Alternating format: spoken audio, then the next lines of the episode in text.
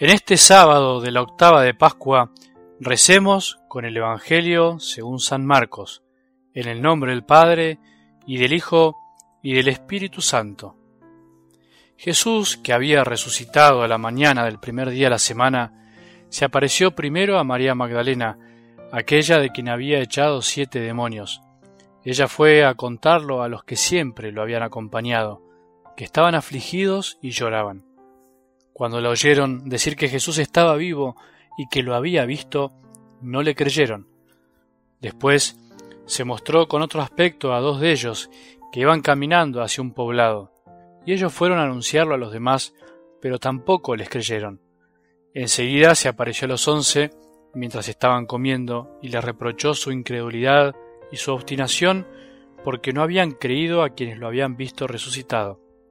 Entonces les dijo, Vayan por todo el mundo, anuncien la buena noticia a toda la creación. Palabra del Señor.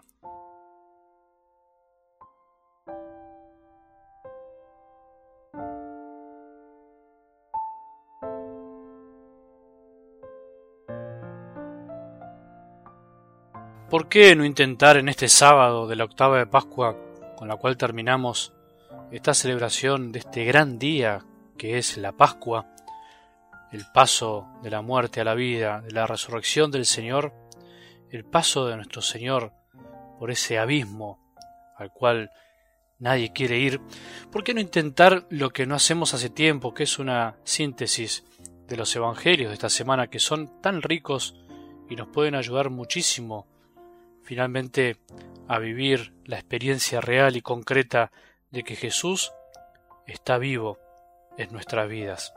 Porque, en definitiva, de eso se trata ser cristiano, en descubrir la presencia de Dios real y concreta en nuestra vida, como una persona a la cual queremos seguir porque nos enamoramos, porque descubrimos su amor. Eso es ser cristiano. No se empieza a ser cristiano por una idea o por una doctrina, sino que se empieza a ser cristiano verdaderamente cuando nos encontramos con una persona, o cuando esa persona cambia el rumbo de nuestra vida. Así lo decía de algún modo en su momento el Papa Benedicto XVI, nos cambia el sentido de la vida. Como decía San Juan Pablo II, Cristo nos da todo, no quita nada, no tengan miedo a Cristo, abran en las puertas de par en par.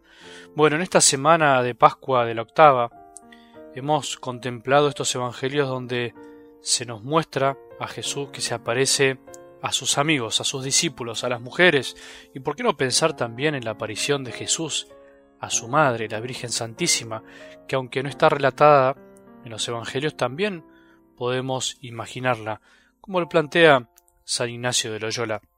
Es una oportunidad para poder reflejarnos y vernos también cómo en nuestra vida Jesús de alguna manera se nos apareció, entre comillas, se nos manifestó, aunque siempre de algún modo velado, oculto. Por eso tenemos que hacer el esfuerzo, por eso tenemos que abrir las puertas de nuestro corazón. Y para repasar y ver algunas frases, algunas situaciones de los evangelios de esta semana, nos pueden ayudar. Por supuesto que cada uno de nosotros puede tomar el evangelio que más le gusta, incluso el de hoy, porque algo del evangelio de hoy es como una especie de resumen de los evangelios de la semana. Marcos sintetiza tres apariciones y las hace bien concretas y sencillas. En cambio, los otros evangelistas se explayan un poco más. Entonces utilicemos esta especie de síntesis del Evangelio de Marcos de hoy para ver la síntesis de esta semana y quedarnos con una frase, con una situación, con algo que nos puede ayudar a rezar, a emocionarnos, a volver a nuestra Galilea, a descubrir aquel momento en el, cual nos encontramos con Él y ahora por ahí todo está apagado, o no, o nos encontramos en esta Pascua con Jesús más plenamente, y esto nos impulsa a seguirlo con alegría, o no, y estamos en la apatía total. Pidamos la gracia, pidámosle al Señor poder encontrarlo, pidámosle al Señor, como decía el Evangelio del lunes, alegrarnos, alégrense, decía Jesús. Pidamos alegrarnos verdaderamente con la presencia de Jesús resucitado. Y Jesús nos plantea como el lunes ir a Galilea, ir a ese lugar original donde lo conocimos alguna vez, donde escuchamos hablar de Él y por ahí nos olvidamos. Pensá en eso y cómo las mujeres se postraron y se tiraron a sus pies de la emoción. El martes veíamos cómo Jesús consolaba también a María diciéndole mujer, ¿por qué lloras? ¿A quién buscas? Y podríamos dejar que Jesús nos pregunte qué es lo que nos pasa, por qué lloramos, por qué a veces seguimos en la tristeza, por qué nos desanimamos tan fácil. Jesús nos viene a traer alegría y paz, y aunque a veces conviva con la tristeza, la paz que viene a traer Jesús es una paz que nos da la certeza de su presencia. O también como el miércoles, pensar en la presencia de Jesús con los discípulos de Maús, que los acompaña aunque ellos no se dan cuenta. Él siempre está a nuestro lado, aunque no lo vemos, siempre dispuesto a explicarnos las escrituras para que arda nuestro corazón y que finalmente se nos manifiesta en la Eucaristía para poder experimentarlo verdaderamente.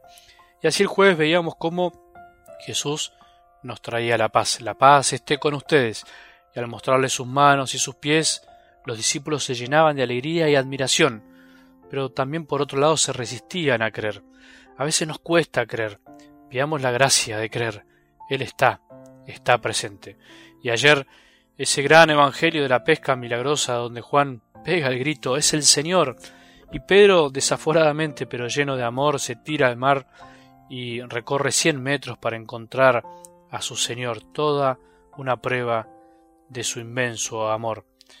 Ojalá tuviéramos ese deseo profundo de que cuando nos dicen allá está el Señor, pudiéramos tirarnos de cabeza, por decirlo así, jugarnos la vida, cambiar el rumbo de nuestra vida para transmitir la alegría de Jesús resucitado. Ojalá que esta semana de Pascua nos encienda de vuelta en lo profundo de nuestro corazón para decir, vale la pena ser cristiano, vale la pena creer en Jesús, vale la pena hablarle a los demás sin miedo de que Jesús está vivo.